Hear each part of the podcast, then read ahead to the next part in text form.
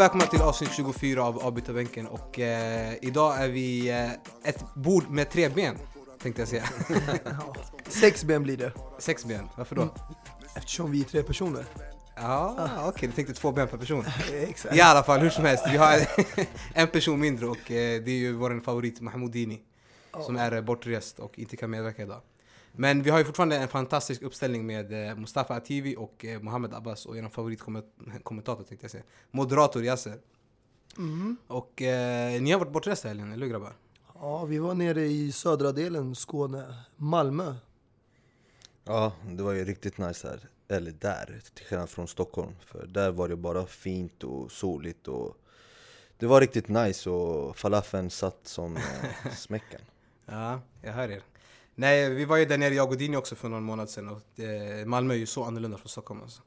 På, Mm. på bra och dåliga sätt. Ja, så det är inte bara vädret Mm. som får en att känna att man är utomlands. Även eh, gatorna, butikerna, restaurangen. Många har ju öppet dygnet runt. Så det är härlig känsla måste jag säga. Det fick mig att få eh, lite vibes. Kanske kan fundera på att flytta ner dit. Oj, så pass? Ja, Hur många, hur, hur många grader var det där?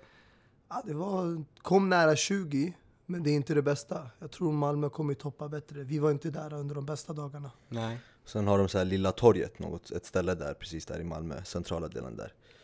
Eh, sitter du där då, som Mm. när jag och Mustafa satt, eh, då är, kändes det nästan som 40 grader alltså. För det är så instängt och Ja, ja, man steker alltså. ja vad nice. Ja, jag frös jag är själv i Stockholm måste jag säga. Bara jobbat och kollat fotboll hela helgen. Mm. Men eh, med det sagt så kan vi väl hoppa rakt in i det. Ja, vi har ju haft en händelserik helg och eh, Mustafa, du kan väl ge oss en eh, liten sammanfattning av hur den har sett ut? Ja, jag tänkte ju svepa igenom där vid brittiska öarna. Eh, där ligan är ju redan avgjord, men eh, det finns fortfarande en strid om Champions League-platserna och eh, även relegation zone där folk kämpar ju hårt för att hålla kvar Premier League-platsen. Liverpool-Stoke slutade ju 0-0 där Mohamed Salah på första gången på länge blev eh, mållös. Missade ett friläge och eh, kostade Liverpool två viktiga poäng. Men eh, man märker ju fokuset ligger på i Champions League och bortamatchen mot Roma. Crystal Palace stor, tog en stor seger där med Roy Hodgson.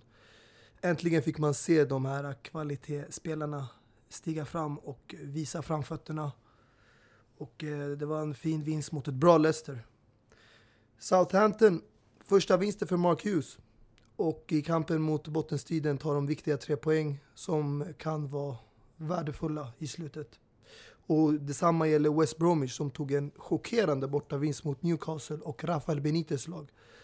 Där eh, tre poängen också gjorde det väldigt viktigt för de är ju under Southampton men eh, de kommer ju behöva ännu mer hopp om att Swansea ska tappa. Som förlorade också i helgen mot Chelsea med 1-0. Söndags stora match som vi alla vet. United mot Arsenal, men kanske inte lika stor med tanke på att United nu har säkrat Champions League-plats. Och Arsenal har fokuset på Europa League. Eh, Mkhitaryan fick göra mål mot sitt gamla lag, vilket var roligt att se. Han firade inte, men eh, Pogba fick ännu en gång göra mål mot topp 6-lag. Och sen hade vi Citys stora crossvinst mot West Ham som inte klarade av att hålla ligaettan från att vinna och kommer nog slå flera rekord framöver. Om vi vänder blickarna till Spanien och La Liga där vi hade ett derby mellan baskiska delen Atletico Bilbao och Real Sociedad. Eh, Real Sociedad tog en viktig hemmaseger, tre poäng och är bara nu fem poäng från Europa League-kvalplatserna. Ett B-betonat Real Madrid tog en enkel hemmaseger mot Leganes som fick rött. Där eh, vi fick se många fina unga spelare från marängerna. Och eh, de vilar ju då inför Champions League där mot Bayern München. Villarreal, en stor seger på ganska länge som inte vi har sett. Carlos Bacca med ett hattrick. Kanske ljust för framtiden och nästa år för Villarreal. Sedan hade vi ju även en Atletico Madrid där som vilade många spelare för Arsenal och Europa League-spelet på torsdag.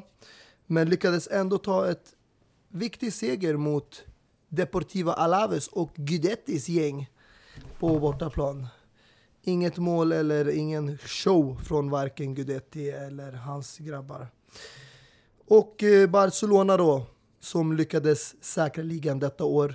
Och nu har de ju slagit rekord där Messi gjorde över 30 mål för sjunde säsongen i La Liga. Och eh, hoppet om att slå rekordet och vara oslagbara en hel säsong lever fortfarande för Barcelona. Värt att nämna är ju att Clarence Cedorf lag är nu klara för nedflyttning och kommer lämna La Liga detta år. Italien där vi i Serie A nog hade det mest händelserika helgen och eh, mycket som hände där. Eh, bland annat fick vi se Roma ta en eh, stor seger hemma mot Kiev och vet inte riktigt vart fokuset ligger om det är att Champions League eller om det är Champions League-platserna i Serie A för att det var inget B-betonat lag där. Och Inter-Juventus, helgens stora match, derbyt i Italia som slutade 2-3 till Juventus. Mycket kontroversiella händelser som vi kommer prata om lite senare. I söndags fick vi se eh, Milan vinna borta mot Bologna. Eh, de eh, har ju inte något hopp om Champions League-platserna men det kommer ju nog troligtvis bli Europa League där.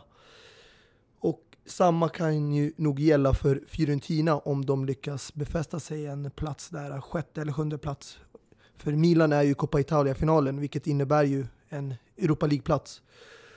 Och vi fick se Fiorentina ta en 3-0-seger mot Napoli som chockerande nog eh, förlorade men åkte ju också på tidigt rött kort som var ju avgörande. Torino-Lazio 0-1. Lazio gör det viktiga och tar tre poäng. Och nu har ju de stort hopp om Champions League nästa år med tanke på att inte tappade viktiga poäng. Och eh, vi får ju se en fortsättning av en strid om Champions League-platserna till slutet. Ligan glider väl ifrån där Napoli nu när de ännu en gång hamnar fyra poäng bakom Juventus. Känns som att vinsten förra helgen har domnat bort. Ja, det är ju kul att vi avslutar med Italien för då kan ju vi landa direkt i eh, den matchen som gav mycket hetta och mycket känslor. Svartvita mot svartblåa. Ja. Och eh, Abbas som har sagt att han har en silencio stampa idag. Eh, som Inter-spelarna hade efter matchen också. Och det innebär vad då Abbas? Ja, att man inte går ut och pratar med media helt enkelt. Och vi har ju kommit överens nu om att vi är inte media utan vi är bara en podd. Så, så Abbas har sagt att han kan prata med oss idag. Ja, jag får väl göra det. Du var på lite dåligt humör när du kom hit Abbas, eller hur? Absolut, det var, jag har varit det sen igår faktiskt. Mm. Eller sen, Sen matchen kanske? sen eh, ja exakt halv elva där. Okej. Och eh, vi, vi som såg matchen, det var ju alltså... Det, du, du menar alltså att det har varit, det har satts i system att Juve får eh, hjälp av domarkåren och Serie A allmänt? Ja, det är de känslorna jag har. Eh, och kanske fel att gå ut och säga det så här direkt, men eh, det är de känslorna, känslorna jag har. För i alla fall när Inter möter Juventus så är det alltid någonting som händer. Och eh, just den här matchen då, tänker jag, när det är fyra matcher kvar och det är så tätt till Champions League-platserna för Inters del och sen för deras del så har de ju ligan att vinna. Och att det händer just den här matchen, det är inget som förvånar mig. För det händer, det händer varje match. Och det tycker jag är tråkigt faktiskt, för Juventus har alltid haft en fördel i Serie A. Eh, och sen är det inte bara faktiskt mot Inter, utan eh, mot alla, många andra lag också, där man eh, får, får mer från domarna än vad andra lag får. Och det tycker jag är jättetråkigt, men just eh, Inter-matchen, i och med att det är så hett mellan de här två klubbarna Det, är, alltså, det finns inget, ingen större, här, en större match än de, än de här två liksom, eh, lagen när de möts. Och eh, att det händer så här som sagt när det är fyra matcher kvar och när det absolut inte ska hända och när man har VAR att eh, liksom, se på och ändå så händer det. Ja men det är normalt, det är mänskligt, det, det är inget liksom om, om, jag, om jag känner att det är någonting skumt på gång mm. Det är helt normalt att jag känner så Men får jag fråga, eh, du menar alltså att Italien, eller förlåt, Juventus har fördelar? De- Är det någonting som du kan peka på som visar att du har det eller är det bara någonting som du allmänt tror? Ja men det är, nej, det är absolut någonting som vi ser, som alla kan se, inte bara jag som inte supporter eller alla men, liksom neutrala eh, personer som kollar på Serie A eller ja i stort sett bara vi kan ta den här senaste matchen så såg vi ju att 15 minuter, det var ju, det hade gått 15 minuter och Vicino får, eh, Mattias Vicino då, mittfältaren där Inter som fick rött kort som ska vara kanske gult, ja absolut. Men inte som, alltså det, kan, det är omöjligt att ge en spelare ett rött kort när det, är- när det har precis gått 15 minuter bara. I en sån här viktig match, Derby d'Italia och det är fyra omgångar kvar som sagt Där förstördes hela matchen. Och jag förstår så här, okej, vi pratade om fördelar, att Juventus får fördelar. Om vi ser det här som en fördel, då okej, men när jag börjar tänka på Ja men det kanske är något skumt på gång, de kanske pratar med domarna i, liksom, bakom stängda dörrar och sånt. Och om, du, om du vill att jag ska lyfta fram något sånt eh, så kan jag göra det också just i den här matchen. Eh, För vi fick ju som sagt det här röda kortet. Och matchen eh, liksom Alla trodde att matchen skulle dö ut. Nej, vad hände då? Jo man eh, Icardi liksom pushar laget och gör ett mål, det står 1-1 Pjanic hade många tacklingar eh, på Rafinha och han hade redan ett gult kort. Flera tacklingar som han förtjänade ett rött kort som inte han fick. Ett läge som jag tänker på i första halvlek Jag vet inte om det kanske var båda, för, eh, båda kanske var första halvlek, men ett i alla fall. Kanten eller? Vadå? Nej, fortsätt. Ja det var en i alla fall som han liksom Han gick på honom väldigt hårt och som var för, alltså, Han borde verkligen förtjäna ett rött kort för det där. Alltså ett andra gula så han kunde få ett rött kort. Och det fick man inte och man tänkte okej men det här är ju typiskt att det ska hända så här. Alltså det här, man, man får ju de här känslorna Ja men domaren är köpt. Och sen så händer det något annat Där han verkligen alltså gör en, en grov hockeytackling på Rafinha. Det här är efter flera stycken tacklingar som han har haft på honom och ändå så får inte eh, Pjanic rött kort. Och vad händer då i samma situation? Domaren tar upp gula kortet och ger det till D'Ambrosio. Istället för att ge den till eh, Pjanic. Så att jag säger då att Juventus har eh, liksom eh, gjort någonting i den här matchen. Det kanske är något, något roligt för er eh, som är neutrala, som inte tänker på det. Liksom, eh, som bara skrattar åt Inter. För eh, ni kanske inte följer Inter varje match. Ni kanske inte följer dem varje säsong. Men jag som följer Inter vet det här och känner sånt här. Och ja, som sagt, jag vet ju att Juventus-fansen och om ni vill kanske Milan-fansen också som kanske, eh, som kanske liksom hatar på Inter kommer skratta, eh, liksom skratta åt det här, att jag går runt och säger så och känner eh, att jag är en dålig förlorare. Men så, så här är fallet, så här ligger det till, så enkelt är det bara. Och vi har hela Serie A nästan har gått ut med liksom, liksom pratat om just den här matchen och sagt om vad är det som händer och sånt. Att hur, hur kan Juventus fortsätta gång på gång Menar i du den här lag då, stilen? lagspelare eller vilka har gått Eh, ja, men eh, liksom, ja, före detta Profiler. Mm. spelare och profiler, exakt. Vi tog, vi, na, många liksom från Napoli har gått ut och sagt det. Fast det, eh, kanske inte, Sarri- det, kanske, det kanske inte är onaturligt att, att Napoli Nej men, jag, från det jag, hållet går ut och säger så, i det här läget. nej, men jag bara, det, det, alltså det jag försöker säga är det är någonting som alla ser alltså. Okej. Det är inte bara något som Inter försöker få ut. Mm. Så jag känner likt tifot som eh, Inter hade, Interkurvan. Mm. Eh, när de eh, hade tifo där med 35 titlar, titlar som Juventus hade vunn, eh, liksom vunnit. Eh, ja, Inter-fans gjorde ju narr på grund av det tifot och försökte liksom få fram att, eh, Att har köpt Juventus har köpt alla de här. Alltså grejen är, det är ju ändå ett lag som har åkt fast och i, exakt, tidigare och blir fällda i domstol. Så jag kan förstå dig när du säger de här sakerna. Och jag själv kollade ju matchen och om jag ska vara ärlig, jag tycker att vissa situationer var lite tveksamma eh, till, eh, till Juventus fördel då. Så att jag kan ju förstå dig vart, vart du kommer ifrån. Ja, alltså... Alltså, ba- bara, bara det som svaret som du gav mig nu Ja. jag, jag, jag känner bara att jag blir liksom hetsig bara, för- bara för att se det där För det är, att du bara säger ja men jag kan känna ja men de fick lite fördelar och så Nej! Alltså, vet du vad grejen är Abbas? Alltså, jag, det, det, så Ja. där kan, du, du kan inte säga så Ja. du, Som en neutral supporter Som en förstår neutral jag om supporter- du säger så Som en neutral supporter, de situationerna jag såg, det var ingenting som var 100% åt ena hållet. Det var tolkningsfrågor och domaren valde att tolka dem till Juventus fördel och Inters nackdel. Så du, du tycker inte att Pjanic skulle ha rätt kort? Jag tycker han skulle ha rött kort, men man kunde Är det ens en Vänta, vänta, diskussion vänta, i vänta, frågan? Man kunde fort, just den här tacklingen mot Rafinha, om vi tar den exempelvis.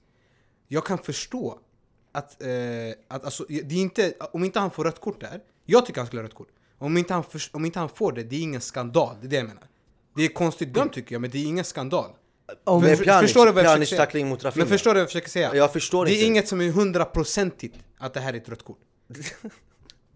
Alltså, du försöker bara hetta upp mig va? Det det Nej nej, jag är allvarlig, jag är allvarlig. Ja, Det är inte möjligt, lägg av för fan. Lägg Mustafa, av. vad tycker du? För fan alltså. Alltså, jag kollade ju på matchen tillsammans med Abbas och eh, jag kan ju som neutral fan säga att eh, den här matchen var kontroversiell. Det var Skandal. mycket saker som hände. Och eh, om man kollar till exempel det där röda kortet. Han kom in med dobbarna men det var inte medvetet. Alltså, det var inte att han kom in flygande med en tackling utan han sprang ju för att ta bollen och trampade då på spelaren med dobbarna. Att det var, ska vara ett gult kort kan jag tycka det är självklart. Men eh, mer än så ska det inte vara.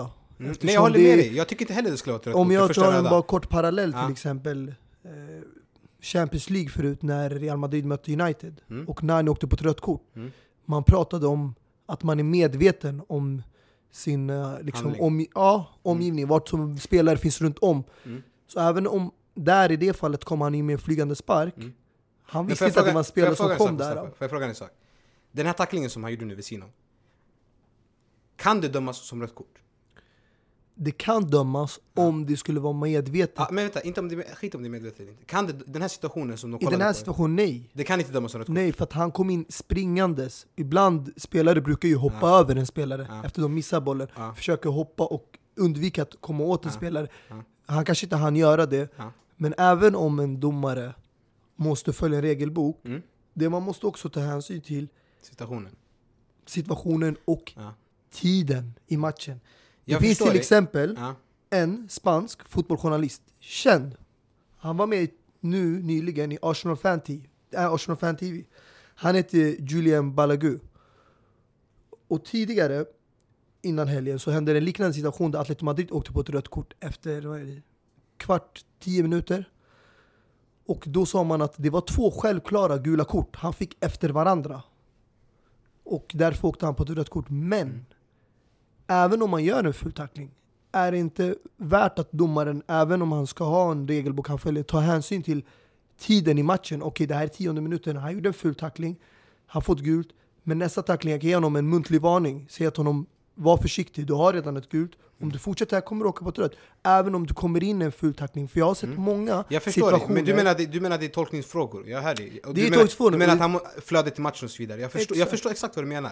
Men det jag försöker säga, det är att de här situationerna, de kunde tolkas åt båda hållen. Och kanske naturligt skulle tolkas åt ett visst håll. Men den här matchen, domaren valde att tolka dem till Juventus fördel. Nästan alla situationer. Men i det är det jag menar. men i den jag här- säger inte att det var någonting som du kunde se, okej det här på svart och vitt, det här är, alltså, det här är, det här är fusk. Ja, men Förstår du vad jag jag- menar? Exempelvis ett mål som inte ska vara mål, men det är mål. Ja, Som men inne- bollen I den inne, här men den inte- situationen, om jag ser det från det, det stora hela, Mm. Och man tar hänsyn till alla faktorer, det ska absolut inte vara ett rött kort. Jag tycker inte heller det. Det ska men vara ett gult kort Ja. och matchen fortsätter. Pjanic, där kan det vara tolkningsfråga. Han kunde ha åkt på ett andra gula kort, men första tacklingen kanske inte heller skulle vara gult kort. Han kanske kunde fått en muntlig varning, så man kan argumentera. Men att om han dömer så hårt i början mot Inter och ger dem rött, då ska han göra det även åt andra sidan. Precis. Så det är så jag tycker, liksom, en domare Mm. har ju sitt sätt att döma match. Som vi till exempel pratar om andra matcher där domare har gett röda kort för till exempel flygande spark. Den där mot Nani. Och sen var det samma domare som dömde Real Madrid-Juventus. Och då åkte Dybala också på ett rött kort när han kom in med flygande. Så han följer ett visst koncept där han håller sig till en viss standard. Mm. Och så om du dömer billiga gula kort eller billiga rött kort, då gör du det åt båda hållen. Och detsamma gäller straffsituationer. Mm. Du håller inte dig tillbaka och det är det som var felet. Han hade ingen balans i matchen. Han dömde vid billiga gu- gula och röda kort och sen lät han andra spelare från andra lag komma undan med tuffa situationer. Abbas. Eh, Calciopoli när eh, Juventus blev nersparkade till Serie B. Mm. Det var ju en, eh, en händelse där de hade bevisat att de hade täta kontakter med, inte bara domare, utan hela domarorganisationen. Och eh, valde, valde domare som skulle vara till fördel till Juventus och några andra lag också. Mm. Är det här någonting som du tror lever kvar idag? Eftersom att, eftersom att det ändå var täta kontakter med hela domarbasen. Och inte bara enskilda domare. Det tror jag verkligen, abs- absolut. Eh, nu vet jag inte hur, eh, om det här nu är 100% liksom sant för eh, man såg i alla fall ett klipp där Allegri tackade domaren Tagliavento, eh, tror jag han hette, eller något sånt. Mm. Och sa men, ja, domaren, skötte sig, eh, domaren skötte sig bra den här matchen. Och då svarade den andra, den andra bara ja. Ja, typ såhär, ja han gjorde det riktigt bra. Och sen Vem sa så? eh, Den andra domaren då. Okej. Alltså som var fjärde domaren. Han Ja. är också en liksom, som dömer matcher i Serie A. Ja. Och då svarade Allegri, ja men, eh, promota honom. Vad heter? Vad är det promota? Du menar att man har läst läppar på dem eller? Nej, det här är ljud, med ljud alltså. Aha, okej. Och nu har liksom FIF, eller vad heter det, italienska, vad heter de här som har hand om eh, ex- hela, nej, nej, hela den här liksom, ja, de som har hand om, italienska fotbollsförbundet Okej, kan man ja. säga, ja, har ju, eh, kommer ju gå ut och granska det här nu, det här klippet och allt det här eh, De har sagt det? sker. Ja, de, de, de har gått ut och sagt det nu, att de kommer göra det Så det här är något lite, men jag tror absolut att det är något som lever fortfarande det gör det, det måste göra det, för det här kan inte gå. Det kan, Alltså jag, jag, jag kände exakt samma sak som spelarna igår. Alltså man krigar till sig, även fast man är 10 man så krigar man till sig 2-1 och sen så blir det bara till slut ändå, man, får- alltså allt går bara emot deras väg. Och till slut så, alltså man, man kan inte, alltså känslorna tar över en. Och likt Icardi, han eh, liksom fick ju gå gråtandes ut, eh, ut från planen. Och jag fick de här känslorna från Ronaldo. Tiden, i 98 När det var final mellan Inter och Juventus då, om scudetton. Och det hände en exakt samma situation eh, Där Ronaldo skulle ha fått straff Men inte fick det. Det blev en kontring, Juventus får en straff och de gör mål på den. Eller alltså de, alltså de fick en straff istället för det. Alltså, Och det här var ju under Calciopoli-tiden också. Mm. Och det, den här matchen kände jag var värre än den matchen förut. Kan ni tänka er hur jag känner nu då? Mm. Nej jag kan förstå det. Jag tycker det är bra att de granskar dem och eh, det är ju som man säger. Fool me once, shame on you. Fool me twice, shame on me. Jag, jag Det handlar om att verkligen, misstänksam. verkligen alltså, jag försöker verkligen hålla Det är ändå, döm, masken det är ändå, här det är ändå, alltså, det här är ändå dömts i domstol så att jag kan förstå dina känslor. Nej men jag, som jag säger, alltså, jag försöker verkligen hålla masken och vara någorlunda professionell nu när jag pratar liksom om det här Inter-Juventus-matchen men Men eh, Alltså, det är det är nästan så att jag... Ja, Men vad, tycker, tar- vad, tycker, vad tycker du om första målet? Som de gjorde. Ja, var, det, var det offside? Helt ärligt, jag vet även om han nuddar den om, eller om han inte nuddar den. Sånt här, helt ärligt, för mig det spelar ingen roll. Det här kan hända.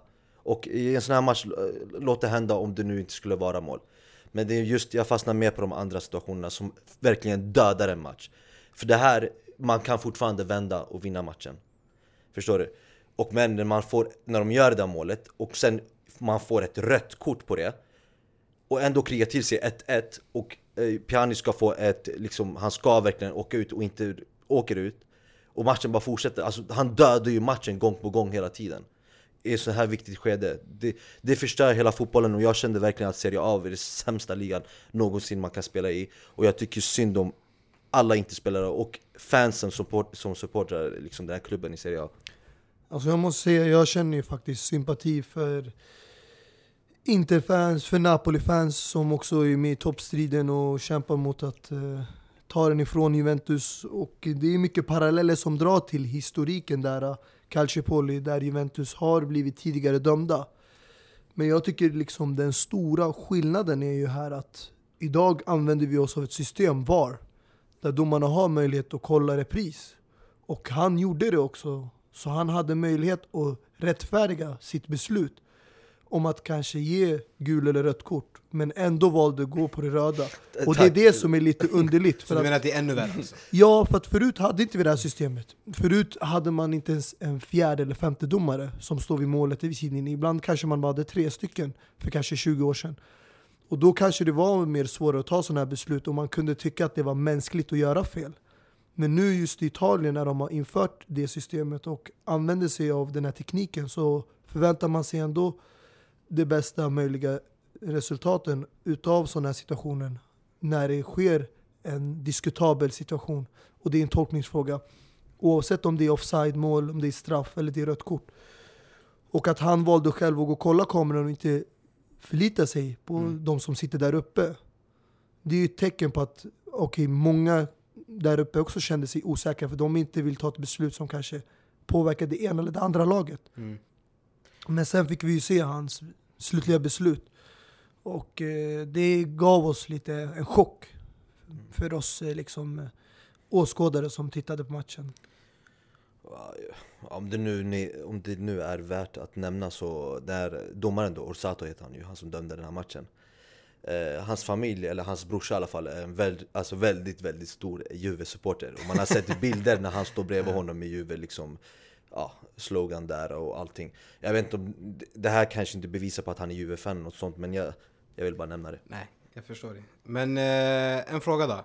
Nu när det är tre omgångar kvar av eh, Serie A och Napoli som också torskade i helgen mot Fiorentina bortaplan. Hur eh, är det över nu? Det är över. Det är, det är över tyvärr. Även fast, alltså nu, det är väldigt enkelt för Juventus. För oavsett om man förlorar mot Roma, men vinner de två resterande matcherna, som är mot, ja nu kommer jag inte ihåg vilka det var nu. Men om man vinner dem, så har man eh, säkrat ligan. Så det, det kvittar om man förlorar mot eh, Roma. De behöver bara vinna de andra enkla matcherna så att säga. Hellas Verona och eh, Bologna kvar. Ja exakt, som de ska vinna såklart. Roma eh, har ju också Champions League att tänka på. Så det är ju fråga om de går vidare eller inte, om de satsar på Champions League-kvalmatcherna. Men matematiskt är det inte över. Alltså, vi har ju sett Juventus Nej. Eh, spela oavgjort mot lag som Spal och sånt, så allt kan ju hända. Mm. Men eh, hoppet lever ju inte som det gjorde förra helgen. Och jag tycker att det var lite för hårt att ta i för Napoli, sättet så som de firade när de vann en stor och viktig seger borta med Juventus. För det kändes som att de hade gått om dem i ligan. Mm. Och att det var nästan avgjort. Att fira så tidigt, det är lite liksom... Man märker att erfarenheten finns där. De har inte varit där och verkligen vunnit det. Så för dem känns det ju som ett mirakel om det här ska hända nu med de resterande matcherna. Och eh, ja, jag måste säga att jag är besviken över Napolis prestation. Att från en sådan match sjunka ner till den nivån borta mot Fiorentina. Det visar ju att eh, den där eh, rutinen, erfarenheten som storlagen har, som vinner titlar år in och år ut, finns inte där än. Och eh, de påminner mig om en liknande situation som Tottenham befann sig i när Leicester vann ligan. Så det här är någonting som de måste jobba med, både som klubb och eh, ja, inte bara fansen men även tränare om nu Sarri lämnar och en ny tränare kommer in. Om vi pratar om lite roligare nyheter och kollar på Barcelona som säkrade ligan i helgen mot eh, Deportivo La Coruña bortaplan.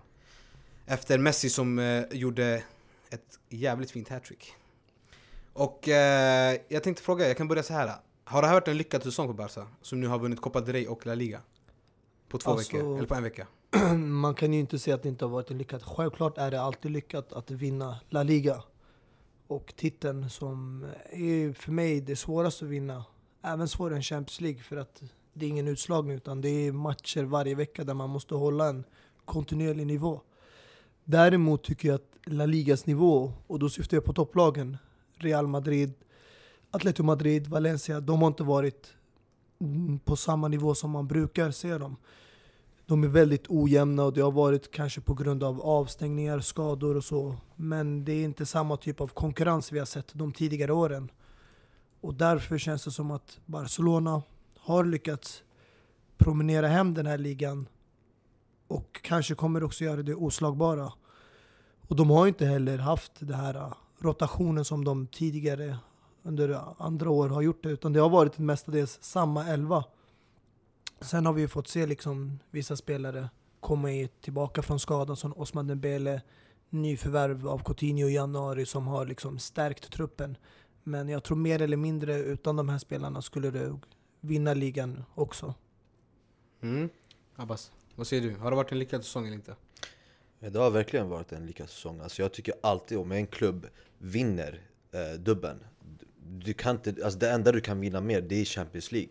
Och det är inte så att man vinner Champions League lika enkelt som eh, när man vinner liksom, eh, det in, inhemska. Så nej absolut, det är väldigt, väldigt, väldigt bra av eh, Barcelona och jag tror verkligen att eh, nyförvärven har stärkt Barcelona. Jag tänker på Coutinho som kom in och har liksom gjort en del poäng och hjälpt till med liksom mål och sånt. Eh, Dembélé, vad tycker du om honom? Dembélé har också varit, eh, började dåligt och sen hade han sin skada så man trodde inte så mycket på honom Men nu under senaste tiden så har han växt väldigt mycket också Så det ser ljust ut faktiskt. Men är det det som krävs för att ni ska, alltså, om ha, kommer han hålla nästa säsong liksom som startspelare och så? Mm. Och, och vinna liksom dubben igen? Ja, det är tveksamt. Mm. Och eh, sen har vi ju ett stort avbräck i mittfältet där, där Iniesta lämnar till eh, Kina. Don Andres. Han eh, går vidare i karriären. Och eh, då är ju Coutinho tänkt som en ersättare till honom. Kan han fylla hans skor i framtiden? Ja, så självklart kan han göra det. Jag tror det är det som är hela tanken bakom det köpet. Att eh, man förberedde en avgång för Iniesta. Och eh, Coutinho skulle fylla hans skor och Osman Dembele skulle fylla Neymars skor.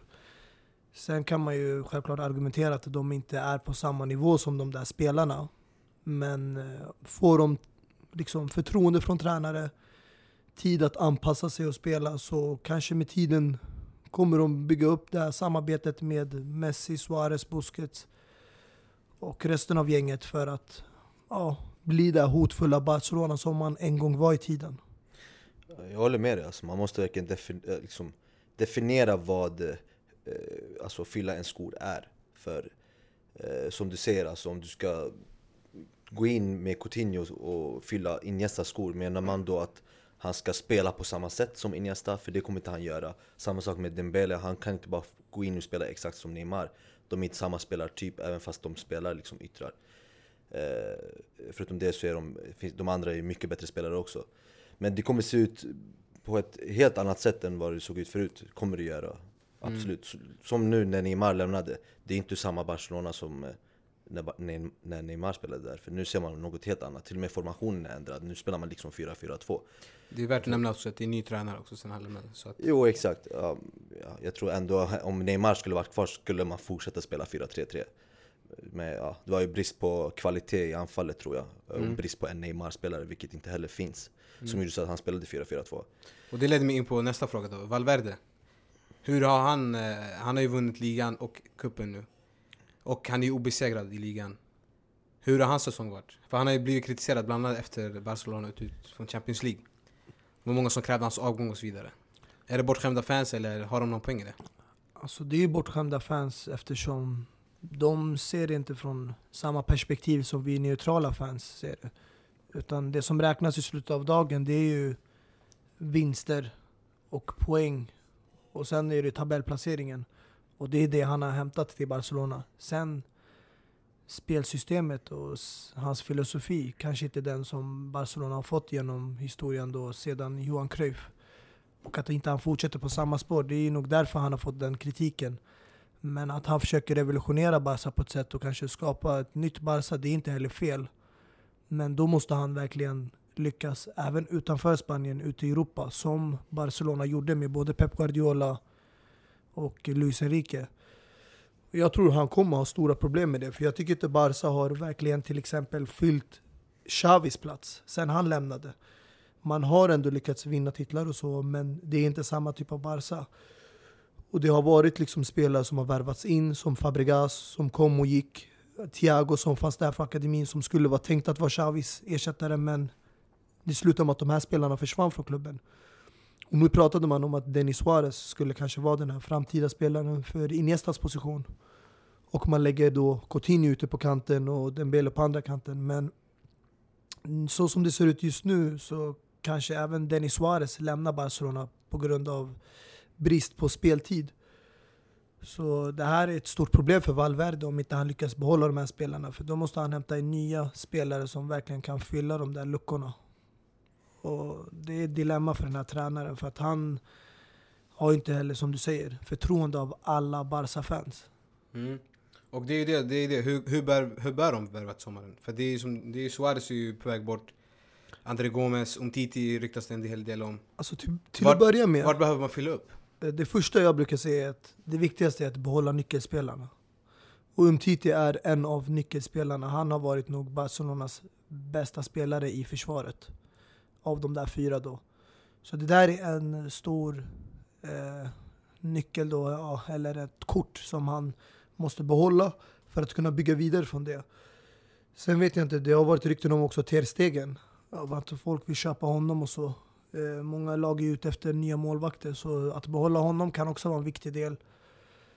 Andre Gomes och eh, ja, Denis Suarez vet jag inte om de här är så stora förluster ifall Barca skulle sälja dem. Jag tror de kan ersätta dem med bättre spelare. Och det finns många fina talanger nu ute i marknaden, men det handlar om då att hitta spelare som passar ditt spelsystem. Och jag, jag ska inte ljuga, jag själv är lite förvirrad över Valverdes spelstil. För att det känns som att på hemmaplan spelar han helt annorlunda från vad han gör på bortaplan. Så det är som att han, har, han är här, en av de här få taktiska tränarna i La Liga. Påminner lite om i, som i Serie A och Premier League där han verkligen anpassar sig till motståndarlaget hemma och borta. Och andra tränare och så. Alltså, ja, bara för att hoppa in där. Och jag tror, att, jag tror verkligen att Valverde är smart och en bra tränare. För det här eh, liksom, negat, liksom negativiteten som man har fått från supporterna på liksom det Valverde, att han spelar defensivt. Jag tror att han behöver göra det, för Barcelona är inte lika bra som de var för. Jag tror... Om du, vem var det som var förra tränaren? Var Luis Enrique? Precis. Och om du hade Guardiola också. Om han hade, om han hade spelat med de här spelarna som han har idag på samma sätt som man spelade då. Jag tror inte vi hade vunnit eh, dubbeln. Det tror jag faktiskt inte. Så du menar att Valverde gör det bästa av situationen Ja, jag tror att, har? exakt, jag tror att Bar han, han, han har insett att Barcelona är ett lite, lite sämre lag än vad de har förut och behöver då köra lite defensivt eller lite mer taktiskt om det är det vill, man vill säga. Och det har ju gett resultat såklart, så man ska ju vara väldigt glad man, om man är Barca-supporter tycker jag. Så, Ja, I början av säsongen så var det inte många som eh, hade tackat nej till en dubbel exakt. när man inte trodde att man kunde vinna ligan, helt ärligt. Och, eh, men har ni, alltså grejen är att ett problem som Barca alltid har haft, eller inte alltid men länge, det är att man har ingen bänk. Mm. Eller ingen bra bänk i alla fall, som, som kan ersätta utan att det märks. Om du kollar exempelvis på Real Madrid, de har ju en spelare på varje, de har en extra spelare på varje position känns det som. Men alltså om vi ska vara helt ärliga här. Alltså jag nämnde ju tidigare, Barcelona har inte roterat så mycket. Nej. Det har varit samma elva. Mm. Men det finns spelare på de positionerna. Men det känns som att Valverde... Spelare finns det absolut, men frågan är alltså om du byter ut den här spelaren, kommer han prestera, kommer han prestera någorlunda likadant som den andra spelaren du byter ut? Ja men likadant kan man argumentera i Real Madrids situation. Alltså de har till exempel en eh, Hashim Ashraf på högerbackpositionen där Carvajal. De har en Nacho Fernandes i mittbacken, men är han lika bra som Varane och Ramos? De har eh, en Kovacic på Modrics position, men är han lika bra? De har de här spelarna. Mm. De hämtade in också eh, Theo Fernandes. Fernandes i vänsterbackspositionen. Och det vi alla vi vet är att Marcelo, för mig, i mina ögon, är den bästa ytterbacken idag i världen. Mm. Och eh, sen har du också liksom den här Ceballos som de hämtade. De försöker hämta inhemska spelare från La Liga som är spanjorer. Men vi alla ser, de lever inte upp till nivån där Toni Kroos Modric håller. Men Ja. ändå på något sätt, Zidane lyckas rotera och får det ändå fungera, även om inte nu han Fast du ligger i måste, du måste väl ändå hålla med om att de har bättre bänk än Barcelona? Alltså, jag kollar på sommaren. Som du sa, hade Barcelona varit glada med att få veta i början om de vinner dubbeln. Absolut. Självklart. Men om du kollar på Real Madrid, vilka spelare förlorade de?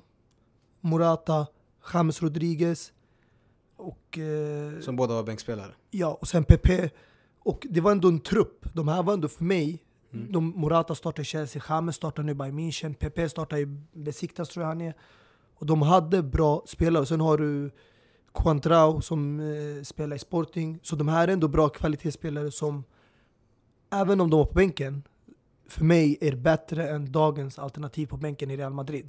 Med Bo- Borja Mayoral och resten av gänget. Mm. Så jag tycker ändå Zidane, med det materialet han har fått, och om du jämför med vad Barcelona har värvat i sommaren i januari och vad Real Madrid har gjort, så tycker jag han har gjort det riktigt bra. Och Valverde, jag tror hans stora problem är det där med rotation. Och det som tär på Barcelona-fansen, det är inte att de har vunnit La Liga och det. Det är förlusten mot Roma. Alltså det är inte att de bara åkte ut ur Champions League, det är förnedringen. Att man åkte på en 3-0 förlust, att man kan förlora med så stor marginal när man har en 4-1 seger på hemma. Det är det som är jobbigt för dem att smälta in. För det händer inte ofta Barcelona att de åker på stor stryk. Speciellt mot ett lag som har aldrig varit i Champions League semifinal tidigare. Mm. Det har ryktats en eh, del om Griezmann och eh, Icardi bland annat. Abbas, vart behöver man fylla upp någonstans? ro hem Icardi så fort som ni bara kan säger jag direkt alltså. Ja. Han förtjänar inte Serie A, eller Serie A förtjänar inte honom helt enkelt. Och jag tycker att ni, ja, Barcelona borde hämta honom så fort som möjligt faktiskt. Och Griezmann har vi redan pratat om att jag tror absolut inte att han han måste verkligen ändra sitt spelsätt då om han ska spela i Barcelona, för Messi har ju den rollen och han är tänkt att spela höger Alltså vart, liksom, vart ska Messi spela? Och det, det är inte det som är frågan, vi måste ju se Vi måste försöka få in Griezmann och det är väldigt svårt att få in honom i det här laget. Så jag ser inte han som en trolig liksom, bra spelare som kan passa in i Barcelona. Icardi däremot eh, skulle vara perfekt i det laget, i det laget om ni kör Om ni kanske kör det här eh, 4-4-2 eller kanske Suarez och Icardi på anfallet med Messi bakom honom. Du vet, eh, det går alltid att lösa det där på något sätt Men att ha, om du har Griezmann där så måste du köra. Det är i och för sig, det kanske också går om du har Suarez där framme. Och eh, Griezmann och Messi precis bakom honom. Det skulle vara intressant, det har jag inte faktiskt tänkt på. Varför inte bara, eller, eller om Suarez också lämnar så kanske ni kan få Icardi där eh, med Griezmann och Messi bakom. Hur som helst, jag tror inte det är bara en, två spelare som eh, räcker för att eh, Barcelona ska hålla den här nivån eller vara var det riktiga stora laget. Hur stort tror du det är att eh, tappa Umtiti om han skulle försvinna? Hur stort? det- Hur stort skulle det vara för Barca att tappa Umtiti? Väldigt stort. Det han har ju varit den här bjässen i ert lag och eh, varit eh, bästa back. Och om inte han är den bästa backen i, i, La Liga eh, tillsammans med Ramos då. Eh, och eh, jag tycker också det finns en spelare som är, har ryktats till Chelsea, till ja, nästan alla lag i, i världen, liksom topplagen i världen. Eh, som fick rött kort nu förra matchen mot eh, Fiorentina. Koulibaly. Mm. Han är ju en väldigt alltså, bra spelare som påminner mycket om, om Titi. Det skulle vara perfekt att få in honom i Barcelona tänker jag. För Piqué har varit bra, ja, men jag tror inte att han kommer hålla nästa säsong. Och jag tror också det här med att han är en av era veteraner.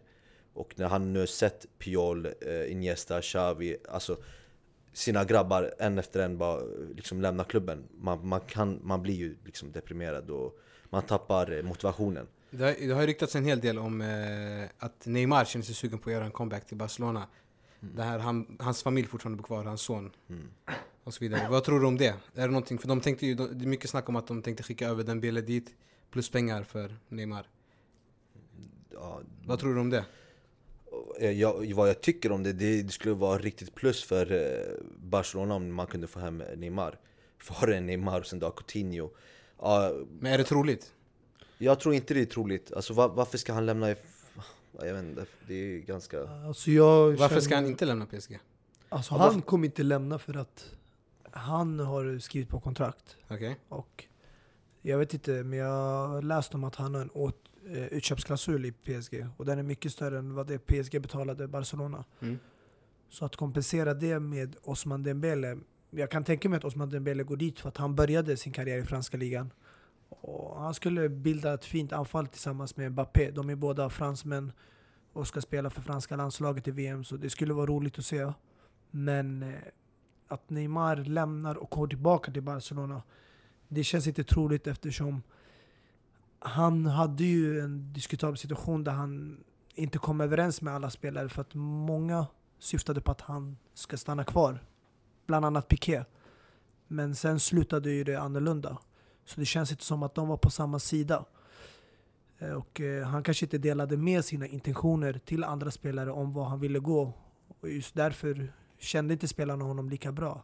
Men eh, av det vi har sett i alla fall när han var i Barcelona så trivdes han. Men jag tror han kanske vill ha nya utmaningar och den stora frågan som vi har tidigare diskuterat det är Neymar och Ballon d'Or. Mm. Om man ska ha möjlighet och chans att kunna vinna den prestigefulla priset så är det svårt att göra det om du är i samma lag som Messi. För du kommer oftast hamna i skuggan bakom honom. Eh, Jag tror faktiskt nu, i den här fasen som han är nu, när Messi är 30 väl, 31 i sommar. ja, 31 sommar, så tror jag faktiskt att Neymar kan gå, eh, liksom, komma tillbaka till eh, Barcelona och vinna med Messi. För Messi har ju vunnit så många gånger, han behöver inte alltid vara den bästa spelaren. Och om inte jag misstar mig nu, var inte det Messi som sa Att till, Messi, Hjälpa till att Neymar innan han lämnade out, men stanna kvar här. Mm. Jag kommer göra så att du vinner Ballon d'Or. Precis. Exakt, så det är inte så liksom eh, det är inte, det är inte omöjligt för honom att vinna den tillsammans med Messi. Jag personligen hoppades på att han skulle vara antingen kvar eller lämna till något annat lag i de toppligorna då. Och inte till PSG, för visst, han gör kaos där och det är väldigt roligt men en sån stor spelare som enligt mig ja, kanske är världens bästa fotbollsspelare bör spela i de bästa lagen i världen och i toppligorna då, och inte i Frankrike. Eh, hur som helst, eh, jag vill bara nämna en grej. Alltså, många säger att eh, fotbollen har gått framåt och att spelarna har blivit mycket, mycket bättre och alla spelare spelar, har en sån kvalitet idag än vad man hade förut. Alltså jag, jag kan inte hålla med nu när jag tänker på det. Alltså för det är inte många spelare som är bra idag, känns det som. Jag tänker förut så fanns det, i varje lag så kändes det som att det fanns en spelare som hade något liksom extraordinärt jämfört med spelarna idag. Jag tänk, känns, idag känns spelarna lite som robotar alltså. De gör bara deras jobb. Jag tänker nu på ja, med Real Madrid som vi nämnde, deras spelare som de har på bänken. Samma sak med Barcelona med deras bänkspelare. Det är inga liksom, namnkunniga, liksom, bra spelare direkt sådär. De gör bara sitt jobb när de hoppar in. Förut så hade man, ja med det här Real Madrid, deras lag 06, vad heter det? Galacticos. Galacticos, exakt. Och Barcelona hade också ett riktigt bra lag eh, under den tiden också. Och alla andra lag i världen också, i Tyskland, eller säga, i, ja, i Tyskland också för den delen också, men Italien och eh, England hade också spelare som var väldigt stora i varje position och i bänken. Du menar att det inte finns lika mycket världsspelare idag? Nej, det, det, det tycker jag absolut inte. Jag tycker faktiskt inte det. För det är inte, som nu, när, när, bara den här frågan som du ställer, vilka ska Barcelona köpa? Om det här skulle vara en fråga för tio år tillbaka, jag skulle kunna rabbla upp hundra stycken namn. Nu, alltså det är väldigt svårt för mig att tänka på, men fan, vilka är det ni behöver? Eller alla lag, det är inte bara just Barcelona som kan passa in i ert spelsystem. Jag tänker bara allmänt, bra spelare som man kan köpa. Finns det en bra spelare man kan köpa idag? En riktigt bra spelare? Alltså, jag, jag hittar tror... inte, ens, inte ens det kan jag tänka på. Just det här med marknaden och så, jag tror det finns spelare att köpa men det är så svårt att få loss dem. Alltså jag tänker till exempel på Arsenals situation, när de har försökt värva spelare, det är oftast spelare som vill lämna klubben. Som till exempel Aubameyang. Han var i en situation där han diskuterade med ägaren och tränaren och tränaren lämnade Tuchel och ersattes. Mesut Özil. De, Real Madrid, ville bli av med honom och hämta in en ny ersättare och satsa på ny, nytt material. Så det är ju oftast Sanchez i Barcelona, spelare som vill lämna klubben. Så det är svårt att få in spelare som kanske är kvar och är nöjda men du kan ändå på något sätt lyckas övertyga dem och övertala dem att det finns ett nytt projekt, någonting nytt på G. Och där kan ni fortsätta och växa, bli ännu större. Alltså även klubbar som Napoli, som inte värvar så mycket, de lyckas ändå liksom hålla spelare som är eftertraktade i marknaden. Som till exempel Insigne, som Koulibaly och nu Jorginho. Men det jag tror när folk säger att fotbollen har gått framåt, det är konkurrensen. Alltså till exempel om du kollar för tio år sedan, i toppen i Premier League-eran, det var alltid United, Chelsea, Liverpool, Arsenal. Det var den vanliga topp fyra. Och sen kanske de skiftade mellan varandra på de positionerna. När du kollar La Liga, förut, det var ju Real Madrid, Barcelona och sen hade du Atletico Madrid, Sevilla och Valencia. Och sen nu är det ju lite detsamma, men du märker nu Sevilla ramlar ut. De har inte varit med. Eh, Valencia missade Champions League förra året och kommer komma tillbaka nu. Så det är lite annorlunda. Du har sett lag som Malaga och Real, Real Sociedad var med i Champions League. I Serie A var det väldigt vanligt att se Juventus, Inter, Milan och sen Roma. Och sen ibland då och då kunde man se kanske Fiorentina kvala. Lazio. Och Lazio. Men nu är det så att det är väldigt hård konkurrens. Det är flera lag som slåss om de här fyra platserna. Det är inte bara fyra eller ett femte lag som hamnar utanför. Det är två, tre bra lag som har kvaliteten att spela i Champions League som hamnar utanför och måste ta sig in på ett annat sätt genom att kanske vinna Champions League eller Europa League. Så det är, det är därför fotboll har gått framåt. Mer lag som har bättre ekonomi, som har bättre eh, struktur, nya ägare som gör att klubbarna arbetar på ett annat sätt och det bildar en hårdare konkurrens och gör det svårare för lag att hålla samma nivå då. Eh, Messi som nu har gjort eh, 30 mål, sju olika säsonger i Barcelona. Och är utan tvekan världens bästa spelare. ja, nu tar vi, vi lugnt med I, de där i orden. Mitt, I mitt hörn i alla fall, utan tvekan. Ja. Och eh, i alla fall, min fråga är då, ett Barcelona utan Messi, hur ser det ut? Mm. Jag, kan jag, kan ju säga det väldigt enkelt. Mm. Det ser blankt ut. Mm.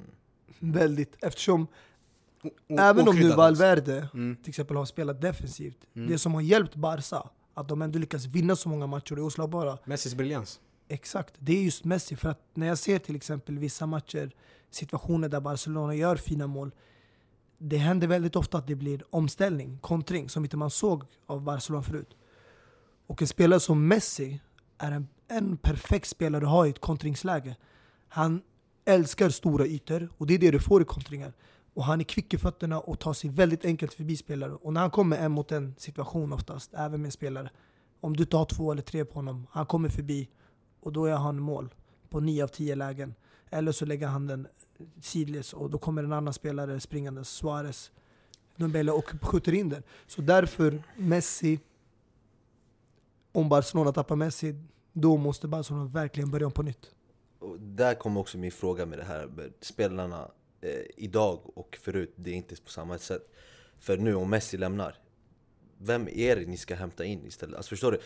Förut så var visst, okej, Messi är kanske, eller han kan, ja, enligt mig då, världens bästa genom tiderna. Men ja, men vi tar Iniesta som till exempel då. Det finns ingen Iniesta idag i världen liksom. Förut så skulle du kunna hitta någon annan som skulle kunna eh, alltså, spela på ett annat sätt bättre än honom. Eller på samma, liksom, alltså, behöver inte spela på exakt samma position liksom sådär. Men det fanns alltid bra spelare då. Nu så skulle, kommer du aldrig hitta någon som spelar som Iniesta. Du kommer inte hitta någon Xavi. Du kommer inte hitta någon Zidane om ni vill ha det. Ni kommer inte hitta såna här typer av spelare idag. Det finns inte såna Ronaldo och, och, och jag kan rabbla upp så många spelare. Det finns inte sånt idag. Messi lämnar, det, det, det är kört känns det lite som. Min fråga är ju, alltså det, det går ju absolut inte att ersätta Messi. Det, det, det, är ingen, det är inte ens en fråga. Men jag menar mer att om han, om han försvinner, han är under 31 i sommar. Om han försvinner inom 2-3 år, går vidare eller avslutar karriären, whatever. Går det att fortfarande vara ett storlag på, på den nivån vi är idag? Ja, absolut, jag missförstår mig inte. Jag säger inte att Barca kommer gå under och att ni kommer liksom, ja, vara ett mittenlag. Nej, ni kommer fortfarande vara ett stort lag och kanske fortsätta vinna liksom, liga, ligan flera säsonger. Liksom. Ni kommer fortfarande vara ett stort lag, ja. Men inte på samma sätt som förut. Det, kommer aldrig, alltså, det, det är omöjligt, man kommer aldrig hitta en Messi. Tyvärr. Ni måste, och det är direktörerna och scouterna och allt, allt som har hand med det där inom Barcelona som måste verkligen vara på tårna och veta vilka spelare som behövs i det laget. För det är inte många eh, som kan eh, fylla de här spelarnas liksom, skor. Alltså jag tänker på till exempel Real Madrid. Nu, de har ju Cristiano Ronaldo som är deras stjärna. Men ändå om du kollar alltså, på det hela. Real Madrid spelar ändå mer som ett lag nu. Alltså Ronaldo till exempel kan gå mållös från en semifinal mot Bayern München. Men de vinner ändå med 2-1.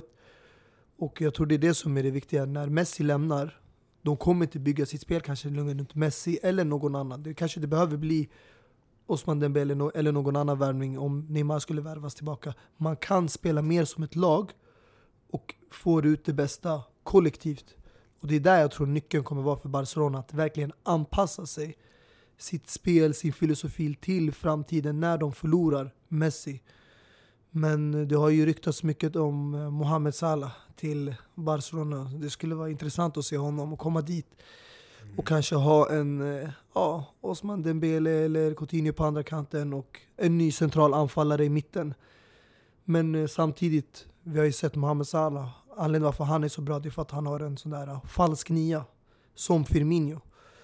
Och Barcelona, de har ju skiftat lite runt. Ibland har Messi varit falsk nia när han har spelat med tidigare med eh, Sanchez, Pedro och sen har de haft David Villa som är också ute mycket på kanten. Men nu under senare tid, de har ju en Suarez.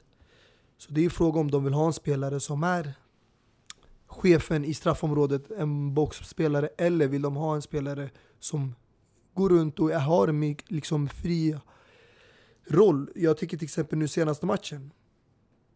Det var Suarez som gjorde alla assist till Messi, till hans hattrick. Det var ingen assist från eh, Rakitic eller Coutinho till en av Messis mål. Alla kom ju från Suarez. Och när jag tänker på spelare som till exempel Icardi och Harry Kane. De är riktigt bra anfallare men de är inte samma spelartyp som Suarez. Sådana som, är, som lämnar boxen och är mycket utanför och kan istället låta Messi träda fram och assistera honom. Om vi går vidare och lämnar den här helgen bakom oss. Eh, den här händelserika helgen och kolla på vem ni tycker är helgens lirare. Vårt återkommande segment. Är det någon som känner sig manad att börja? Ja, jag kan ju ta första steget där med eh, en spelare från Italien och Serie A.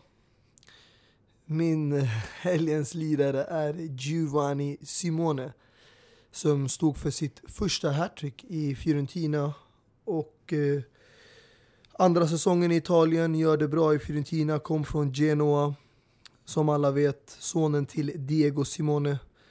Han är uppväxt i Spanien och så, men eh, har än idag bara spelat för eh, ungdomslagen då i Argentina, men inte gjort någon A-lag debut. Så han väntar ju fortfarande på chansen där. En fin spelare.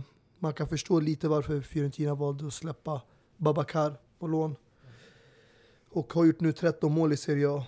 Det är inte ett dåligt första år för Fiorentina. Och jag tror han kommer bli mycket ljusare, mycket bättre. Vi har eh, mycket att se fram emot honom i framtiden. Väldigt- Nice, nice, nice. Eh, Förutom, jag bara lägga till där, Mm. förutom målen såklart så gjorde han, var det även han som fick eh, Koulibaly utvisad också. Mm. En bedrift i sig. Faktiskt, för det var det som ändrade matchen. Mm. Eh, min helgens lirare, det är ju eh, planeten och kanske universums bästa spelare genom tiderna. Det är Lionel Messi som eh, efter ett 2-2 mål av Emre Colak så tog han tag i det i egna händer när det såg ut som att Depo var på väg tillbaka och vända matchen till deras fördel och gjorde två mål och ett hattrick. Och tog hem ligatiteln till Katalonien. Så att det- min helgens lirare är Lionel Messi. Och eh, Abbas. Ja, alltså för mig så har det allt, liksom Helens Lira har alltid varit en person som ska göra någon skillnad.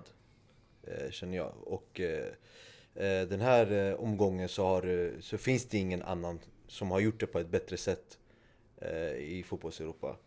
Och jag pratar då om Daniele Orsato. det är min helgens lirare. Domaren mellan Inter och Juventus alltså. Exakt. Han gjorde den största förändringen där på plan. Precis, en riktig... Ja, ja, jag kan inte snacka om honom. Jag måste bara säga innan vi går vidare för helgens lirare, jag måste säga att Tack Abbas för att eh, du kom hit och du var på dåligt humör, du ville inte ens komma hit egentligen och jag kan förstå det. Men tack för att du kom hit och har delat med dig av dina tankar. Tack. Yes, eh, om vi går vidare från det då. Mustafa, du tänkte på någonting innan? Ja, vi har bortsett från det då all negativa och kontroversiella så har vi mycket att se fram emot nu under veckan när semifinalerna ska ju avgöras. Ja, det har vi. Vi har ju Real Madrid, Bayern München där eh, Bayern måste plocka upp ett underläge från eh, 2-1 hemmaplan. Eller Mm. 1-2 blir det hemmaplan.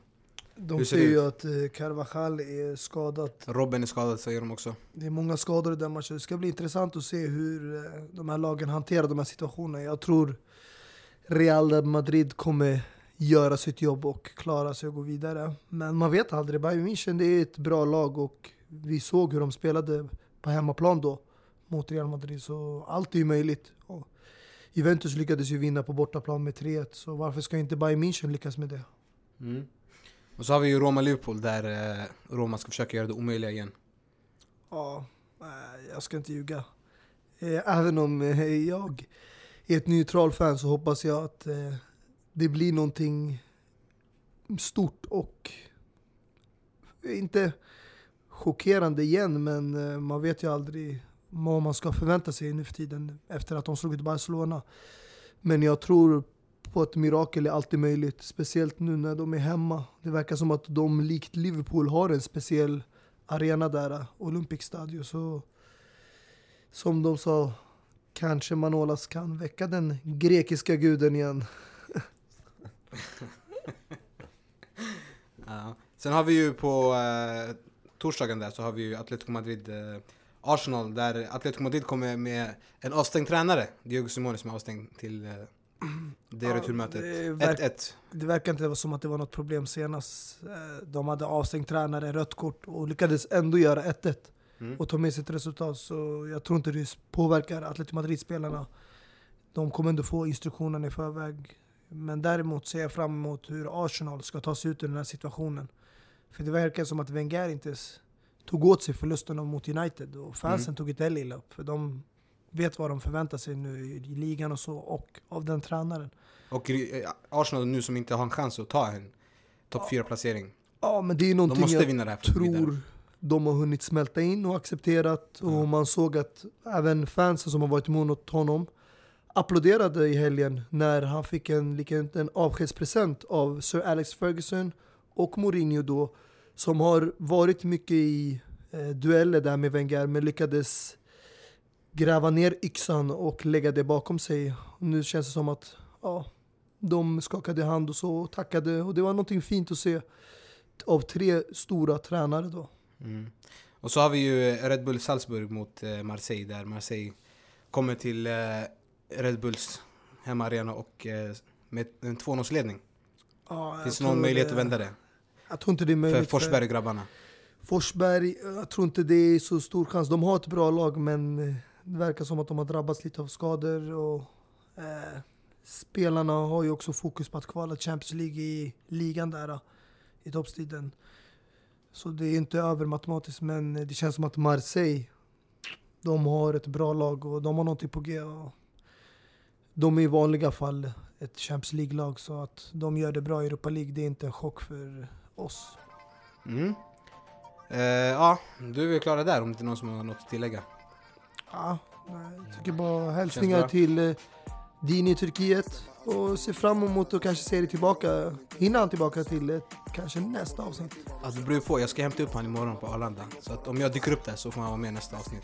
Ja, jag hoppas han kommer vara fullt frisk, inga skador och inga, kanske där borta vet man inte om inte man vaccinerar sig. Ja, vi hoppas att han kommer tillbaka hel och ren. Exakt. Alright, men det var allt för oss och eh, vi hörs väl på torsdag med en full trupp. Vi hörs. Peace! Svart klubb, det är massa rök i lokalen yeah. Fine grades alla alla dricker som Valhalla, mjöd i glasen yeah. Plus rom och vodka uh. Tror man är farligt galet Kombinationer av toner som gör det magiskt Inte misslyckat uppdrag men vi rör oss till basen Labba babba karnevalen tar över stan